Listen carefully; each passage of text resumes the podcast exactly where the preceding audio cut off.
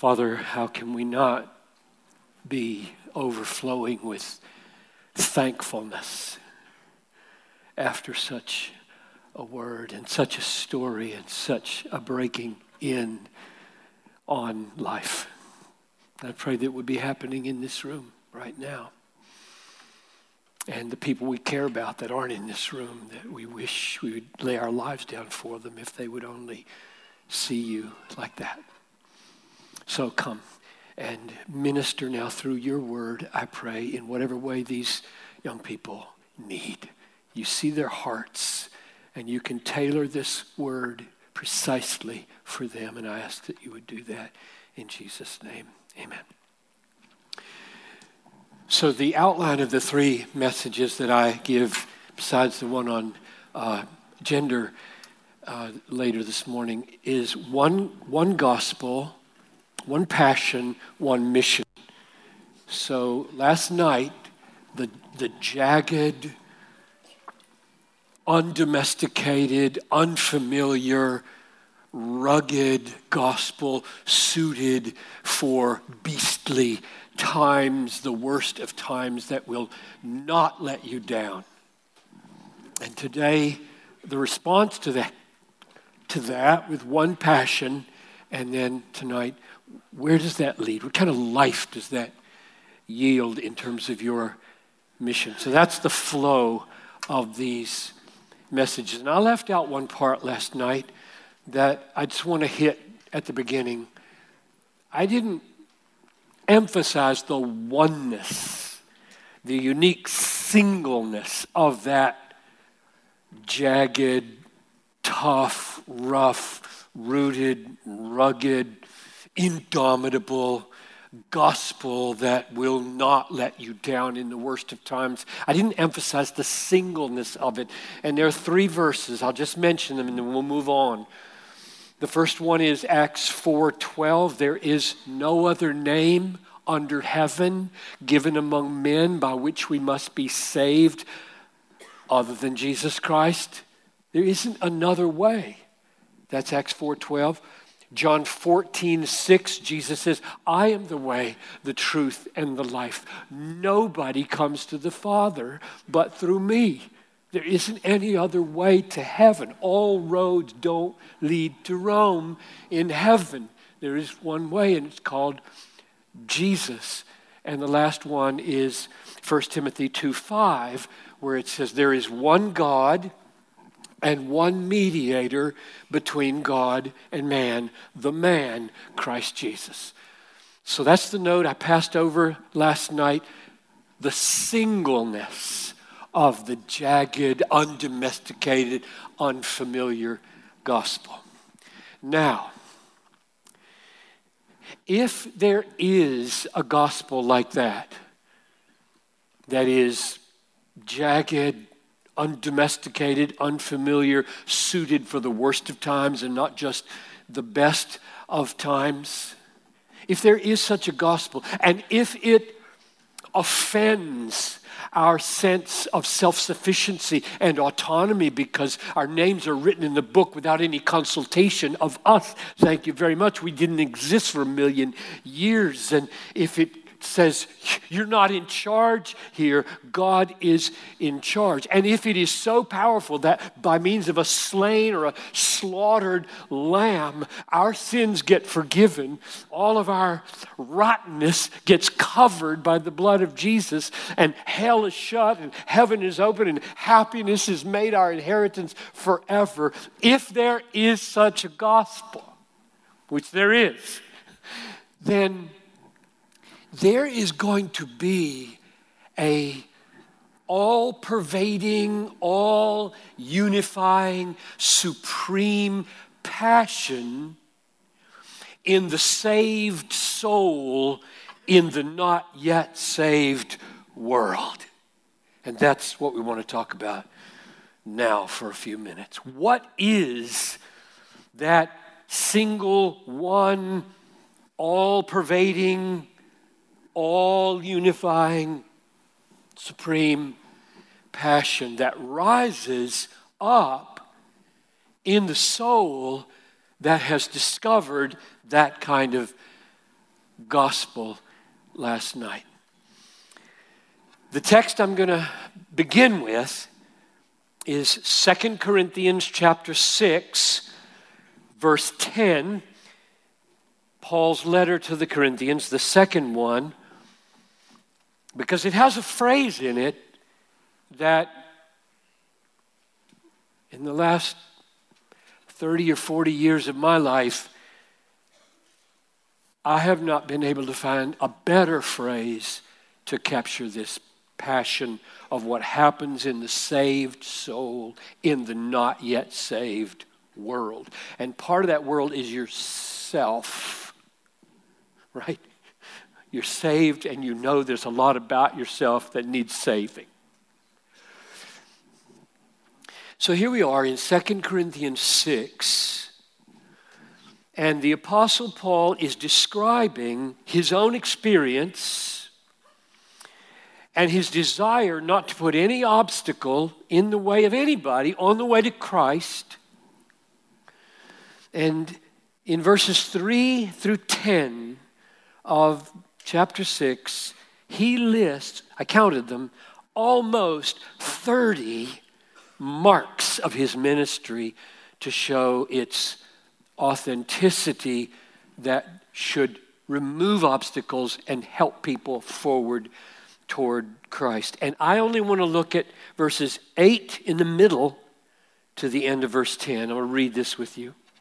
We are treated as impostors, and yet we are true. As unknown, and yet well known. As dying, and behold, we live. As punished, and yet not killed as sorrowful, yet always rejoicing. That's the phrase. As sorrowful, yet always rejoicing. As poor, yet making many rich. As having nothing, yet possessing everything. So, verse 10 at the beginning sorrowful, yet always rejoicing. How does he mean that? Does the emphasis fall on sorrow or does the emphasis fall on joy? Let's, let's look at the list again. Imposters, verse, we're in the middle of verse 8. Imposters, we're viewed as imposters, yet we're true unknown yet well known, dying, behold, we live, punished yet not killed, sorrowful yet always rejoicing, poor yet making many rich, having nothing yet possessing everything. Now, in every one of those pairs, would you agree that the second part stands in spite of the first part? That's the, that's the, Every one of them. The second part stands. It's rugged. It's durable. It doesn't go away in spite of the first part. And whenever you have a, a, a structure like that in your mouth, in your language, you're emphasizing the, the beauty or the strength or the wonder of what survives in spite of the first part. So you might say, I don't know how it was you, how it was you, how it was for you at the end of the semester, but you might say, even though I was bone weary I stayed up all night, aced the test. Now, the point of that sentence is not your weariness. Weariness creates the background for the main point. I, I made it. I pulled all night. I aced the test in spite of the obstacle of weariness. That's the way these, these pairs work here. So let me just say them again, paraphrasing like that. People see us as imposters, but in spite of that, we are real. We are virtually unknown in the Roman Empire. Nobodies. But in spite of that, we are well known by the one person in the universe who matters. Third, we're dying. Our bodies are wasting away. But in spite of that, our eternal life in Christ is untouchable. Fourth, we are punished, but in spite of that, God hasn't seen fit yet to take us home. Fifth, we're sorrowful. We're sorrowful about sin and misery and pain in this world and in ourselves. But in spite of that, our joy is unshaken and constant. Sixth, we are poor. We have little wealth in this world, but in spite of that, we make many rich with the one treasure in the universe that counts more than anything. And lastly, we're nothing compared to the lovers of this world. We have nothing. In spite of that, we are heirs with Christ of the Father's estate, which means we own everything. That's the way it works, right? Are we together? In spite of these things, these things stand, which shows that the emphasis is on the second half of all these pairs here, including sorrowful yet always rejoicing. The joy in, in the Christian's life is the rugged thing, the durable thing, the lasting thing. And the sorrow is not the main thing, it's just the real thing.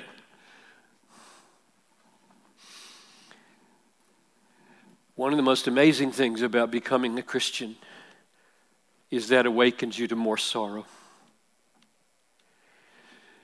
You come to Christ and you're not naive. You suddenly wake up to pain. Of course, there's pain for unbelievers, but they don't have any sense of how big it is, how horrible it is, how long it can be.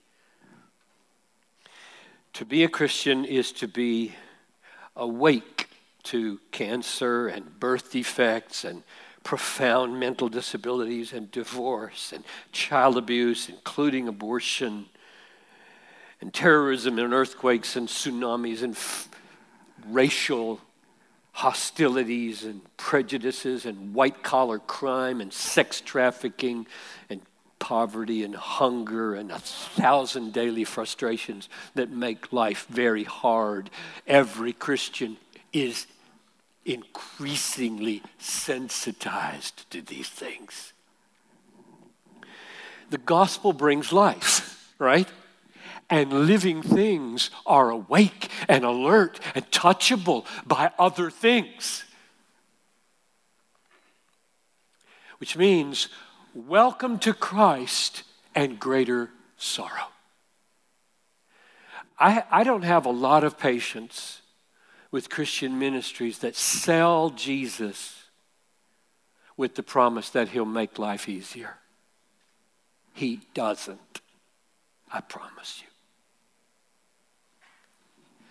He makes it real, He makes it eternal, and He makes the joy in it indomitable and invincible, but so do your sorrows rise. Come to Jesus and learn how to weep. The world doesn't know how to weep for lost people. They are one, they don't even believe in it. They don't believe in hell. They don't see to the bottom of anyone's pain. They see pain, they feel pain, but they don't see to the bottom of it. Christians are the saddest people in the world and the happiest. Do you feel that? I'm, I'm getting this from 2 Corinthians 6, verse 10 sorrowful, yet always rejoicing. Not sequential, simultaneous. Do you hear it? Sorrowful, yet always in, in, under, around, sorrow, joy. There isn't any other kind in a not yet saved world, right? If you think, I, I got to have all the sadness out of my life, I got to get all the sorrow and brokenness out of my life, then I might be happy. You won't have any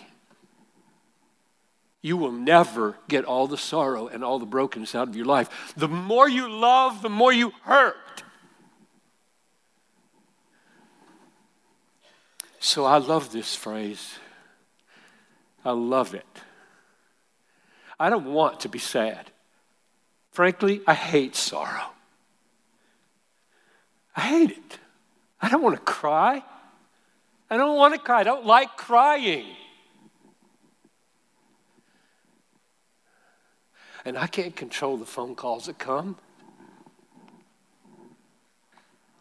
The doctor's report, the nine year old missionary kid who fell on Christmas Day, bumped her head, and died.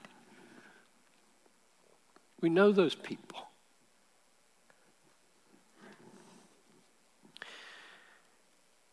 So the gospel brings life, and with life comes sensitivity to reality, and reality is really sad in a not yet saved world. So you become like Jesus, man of sorrows and acquainted with grief. Hebrew, uh, um, Isaiah 53 3. When he drew near and saw Jerusalem, he wept over it, saying, Would that you, even you, had known on this day the things that make for peace, but now they are hidden from your eyes. Nobody was, was weeping over the Pharisees that day but one person. Jesus. And when you come to Him, you become like Him and you cry over things you never cried about before. So, welcome to Jesus and sorrow. And always, always rejoicing.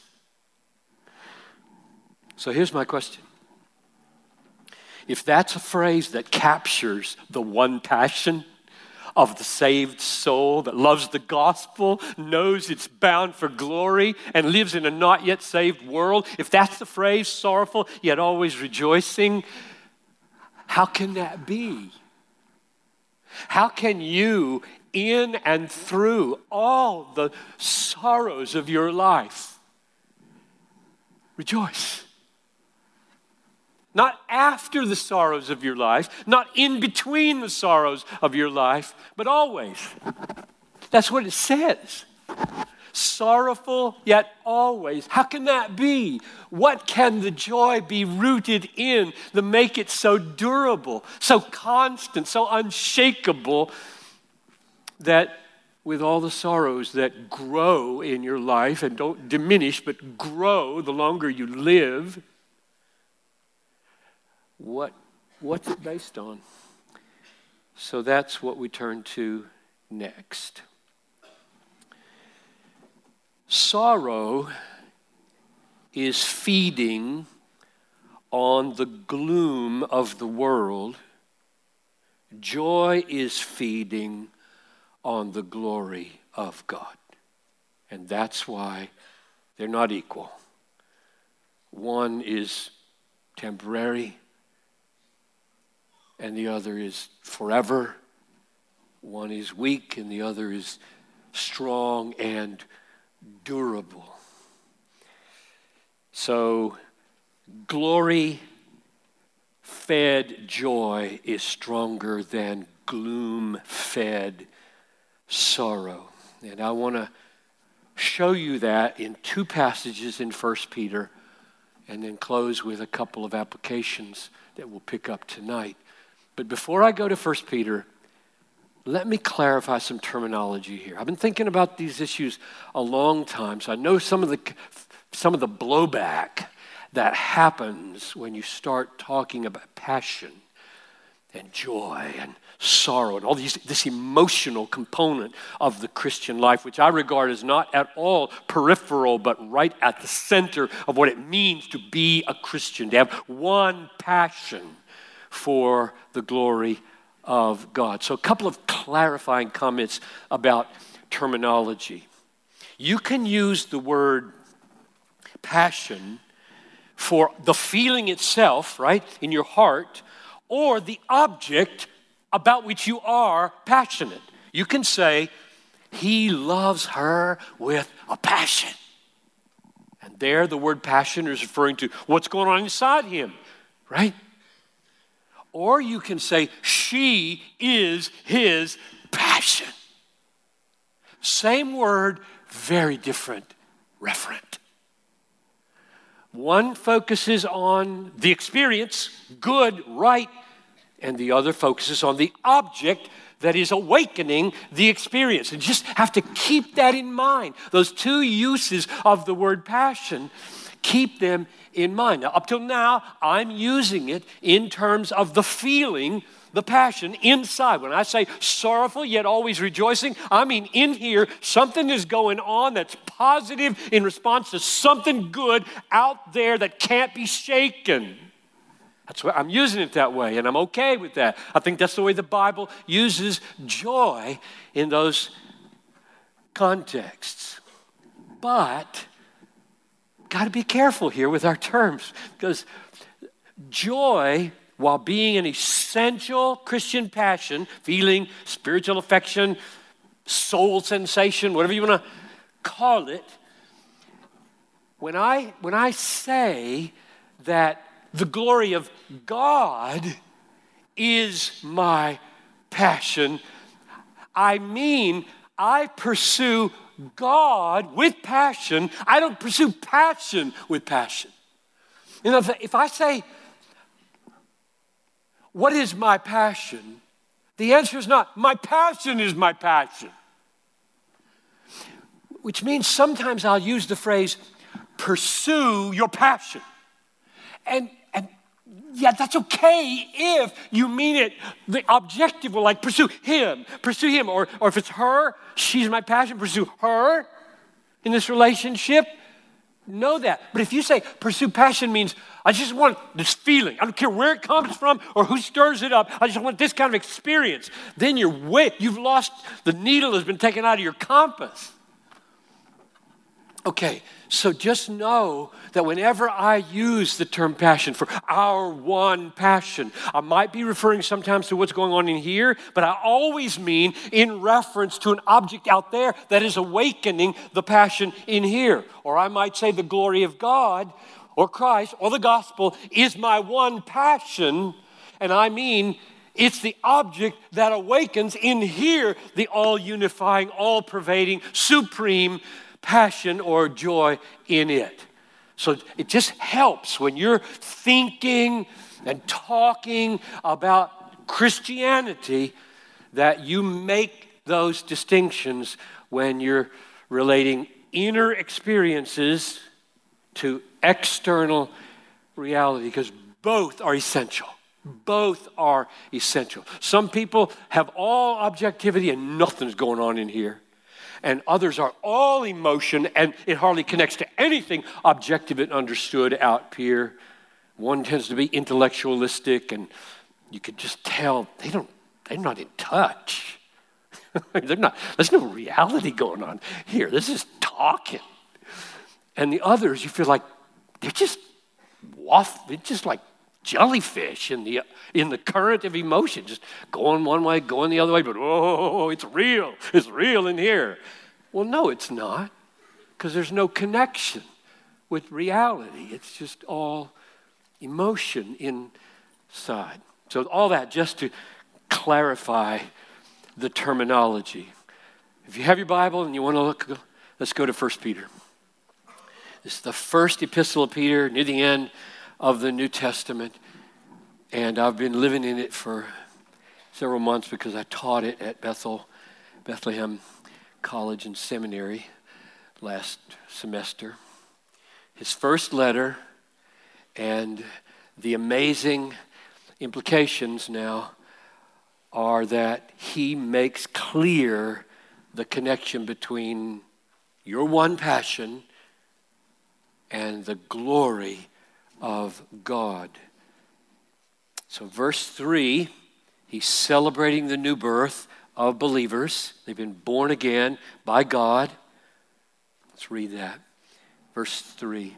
Blessed be the God and Father of our Lord Jesus Christ. According to his great mercy, he has caused us to be born again to a living hope through the resurrection of Jesus Christ from the dead to an inheritance. So you've been born again and you've been brought as a, as a newborn child of God. You now come into an inheritance of the Father that is imperishable, undefiled, unfading, kept in heaven for you.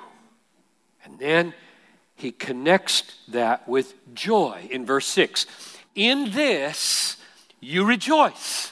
And this refers back to you were born again, you have a living hope, God is a God of mercy. You come into an inheritance that cannot ever fade. You will be safe in that infinite inheritance forever. In this you rejoice. And then he does 2 Corinthians 6:10 and connects it simultaneously with grief. So let's keep reading in verse 6.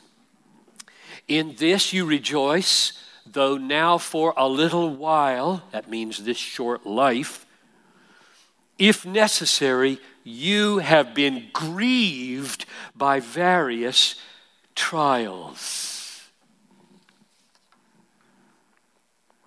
So you have an inheritance, you've been born again, you have a God of mercy. This inheritance is unfading and imperishable, it won't ever uh, fail you. He's keeping you for it, verse 5. And in this you rejoice in spite of the fact that there are so many various trials that are grieving you. And these are not sequential.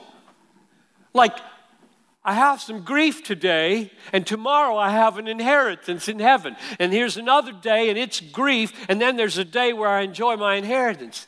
No. You always have an inheritance. He's always keeping you. The gospel is always true, and your joy in Him is invincible. At the same time, you weep your eyes out because your mom passed away, or your dad lost his job, or your brother just did something just make, drives you crazy. At the same time, so this is not different from what we saw in 2 Corinthians 6:10, and the question is simply, so how does that connect to glory? Because you're, you, are you are saying there's a connection between being joy that is glory fed and sorrow or grief that is gloom fed. So where are you seeing that in 1 Peter? And that comes now as we drop down to verse 8. Though you have not seen him, Jesus. Isn't it interesting? This is written in the first century to people in Asia, Cappadocia, Bithynia, who've never, ever seen Jesus, just like you. So it was already in the first century. He's gone back to heaven, and now the challenge is faced. People are getting converted to a person they cannot see. Though you have not seen him, you love him. Though you do not now see him, you believe in him and rejoice. Here comes. Rejoice with joy that is inexpressible and filled with glory. What does that mean? The literal translation would be you rejoice in him with inexpressible, you can't put it into words, right? We, we feel that so often with genuine, authentic, deep emotions. Emotion and language are not of the same thing, right? So to translate one to the other, you get stuff gets lost, right? You feel profound love for somebody and you try to say it and just, that's totally inadequate, what I just said. Or you feel a grief and, and somebody says what's wrong and you can't, there's no words. Words won't work. That's what it means when it says inexpressible. This is a joy that is inexpressible and, and then comes the key phrase, literally glorified. So, what does it mean to call Christian joy in Jesus glorified. Glorified joy. Now, I mean, maybe you've heard other portions of the New Testament that say, if we suffer with him, we shall be glorified with him. Romans 8 17. So someday Christ is coming back, and we're going to be so caught up into his glorious person that we get changed. All our sins go away. We get a new body. We're going to shine like the sun in the kingdom of our Father. I get that. I get glorified that way. But what's this? This is like right now. in a not yet saved world, while I'm being grieved by various trials, verse 6, I rejoice in him with glorified, inexpressible joy. What's that? And I, I think you know what that is by analogy. When you are thrilled with something or someone, that thing shapes the joy, shapes the person having the joy, which is why having joy in sin is so awful because it makes you like it. It makes you like it. So if you are totally given over to raunchy pornography, you will become a raunchy person. And your joy will be so defiled and so contaminated, you can hardly look on anything beautiful anymore and feel a pure joy, a glorified joy. But if you are taken up with beautiful things, this is just analogy. Just pick what makes you happy in this world right now for the analogy. The most beautiful thing you can think of, the most righteous and good and holy thing that makes you happy, if you dwell on that and you linger on that and you rejoice in that, you become like that. You do. You become a sweeter, kinder, more holy, more beautiful, more wonderful person because all of your heart is going into that beautiful thing and it's coming into you and it's shaping your joy. So, my understanding of what that means when it says glorified joy now is that as you focus on the glory of Christ, the beauty of Christ, the wonder of Christ, and all that He's done in the gospel, your joy becomes like that. It's a glorified joy. It participates in, it gets shaped by that. And one of the reasons I feel confirmed in that understanding is because of what Jesus said about his own joy. This is John 15 11. These things I have spoken to you, that my joy, this is Jesus talking, that my joy may be in you and your joy may be full. Now, is that a different joy than 1 Peter 1 8? I doubt it. 1 Peter 1 8, it's called a glorified joy. And Jesus says, I'm going to give you my joy. And Jesus' joy is primarily in the Father and in the glory of the Father. His bread is to do the will of the Father. And therefore, as we rejoice in Jesus, Jesus' joy becomes our joy. His joy shapes our joy. You may, you may be sitting there right now feeling like this is this emotional talk about joy is just so far different from anything I've experienced. I doubt that I'll ever be able to get in there. Uh, don't, don't believe that. That's not God talking in your head. That's Satan talking. You can't have that. You've been too low, too dirty. My joys are just grungy joys, and so uh, I, I won't ever be able to go there where he's talking about. That's not true. And the reason it's not true is because Jesus does the miracle. You start focusing on Jesus and the gospel, something happens in here. You don't have any control over it. You don't. He's taken over. He's going to make you able to be happy in things a year ago you never thought you could ever be happy with. Yes, He will. So, my, my first answer to the question how in the world can sorrowful yet always rejoicing be? How can this joy be so durable that it survives all the sorrow? Is that it is a joy that is in the glory of Christ or the glory of God and is being shaped by that glory, made by that glory, and participating in that glory, and is therefore unshakable because the glory of God is the most glorious, powerful, durable, beautiful, lasting reality in the universe. One other text to confirm this. Let's go over to chapter 4 of 1 Peter. 1 Peter is a glorious and bleak book. Glorious because there's so much of Christ in it and his glory, and bleak because these Christians are suffering so badly.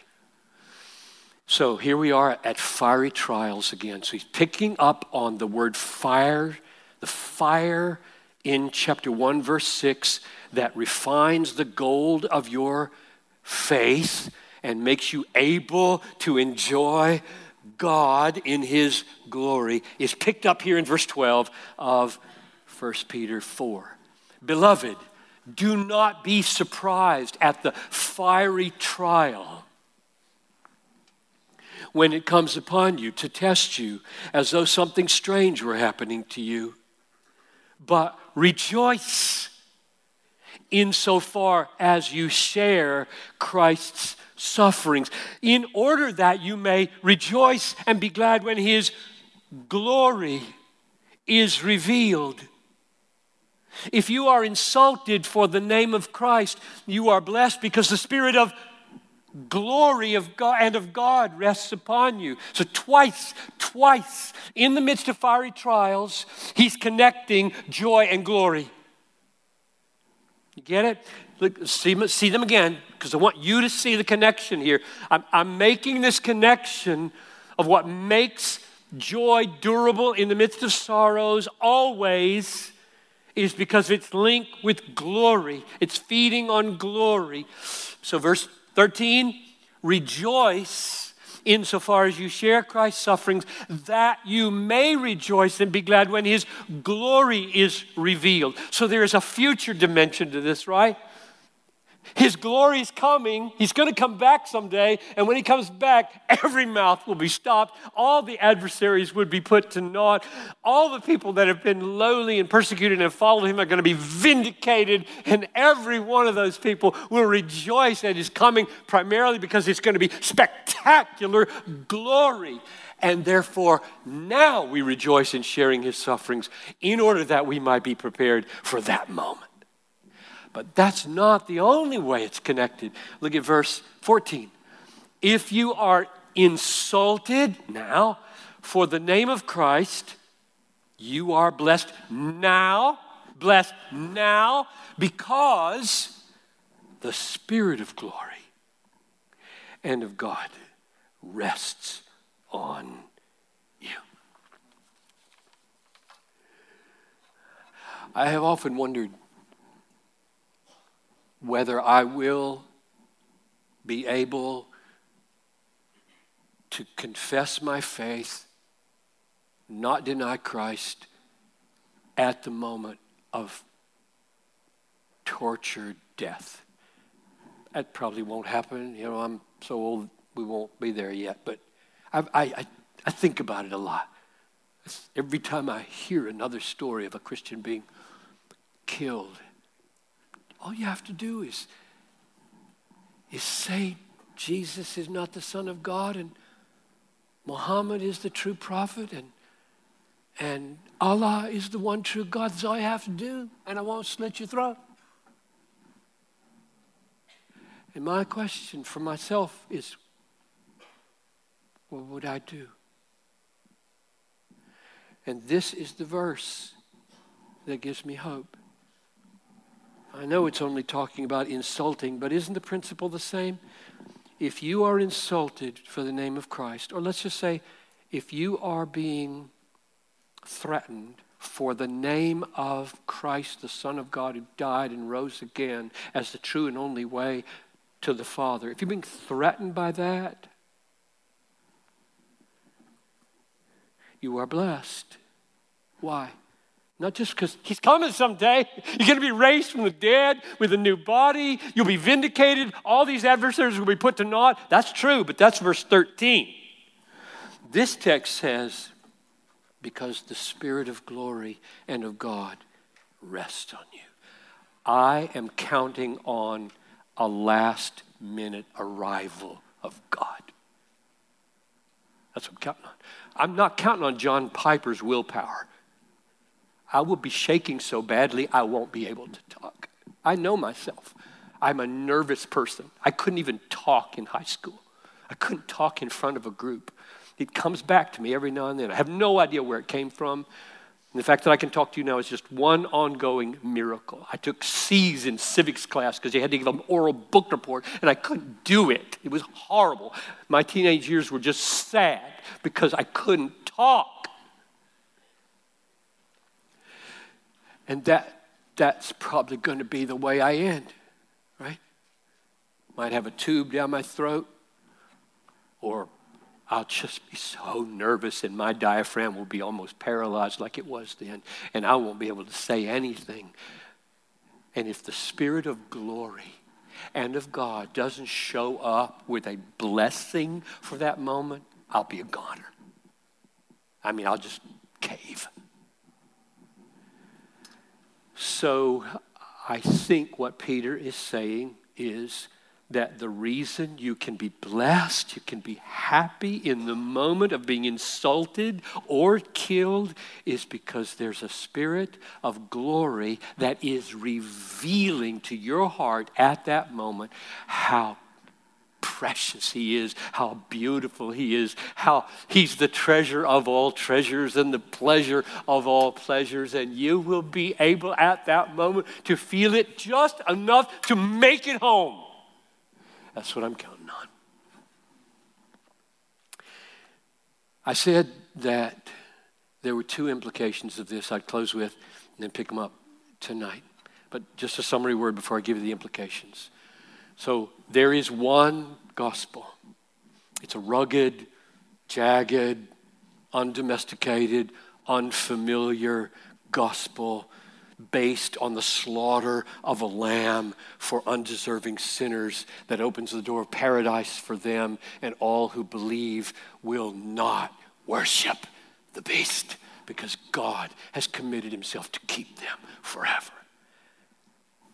And growing out of that incredible gospel is one all pervading, all unifying, supreme passion in a fallen world, namely sorrowful, yet always rejoicing in the infinitely valuable glory of God that shines most brightly out of the gospel. Two implications. Number one, God's aim to be glorified in you and his aim to give you invincible happiness are not distinct aims, but one.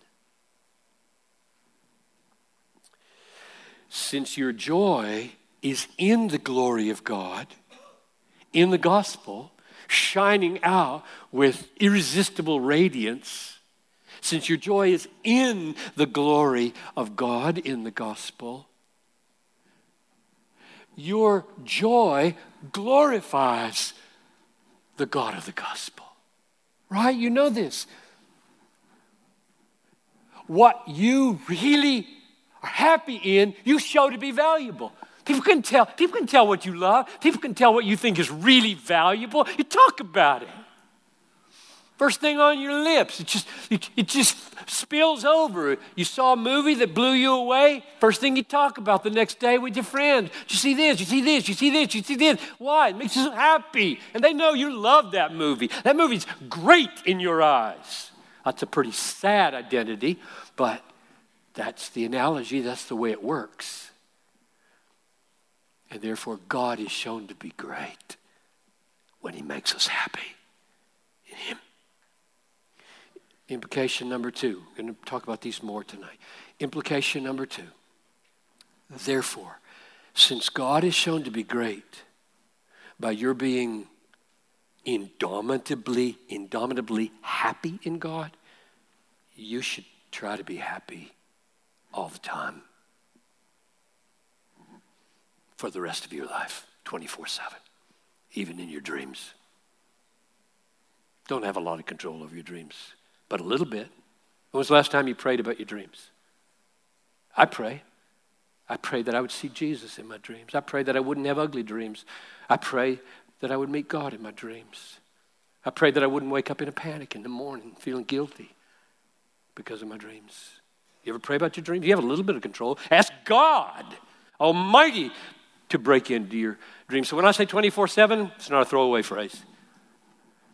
You should aim to be as happy in God as you can be in a not yet saved world, which is very happy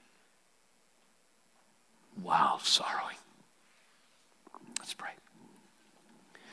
So, Father, I know, I know these are paradoxical things, mysterious things. These are young people. They haven't lived seven decades. They're just beginning, in a sense, to taste the mysteries of Christian emotion. But you can take them light years forward by the Holy Spirit. They can go home from this conference decades ahead of their unbelieving parents and friends. Not for pride's sake, but for service sake. They can get it that to come to Christ is to come to more sorrow and to come to a superior, all pervading, all unifying, supreme passion of joy in the glory of yourself. I ask that you would do that here. In Jesus' name, amen.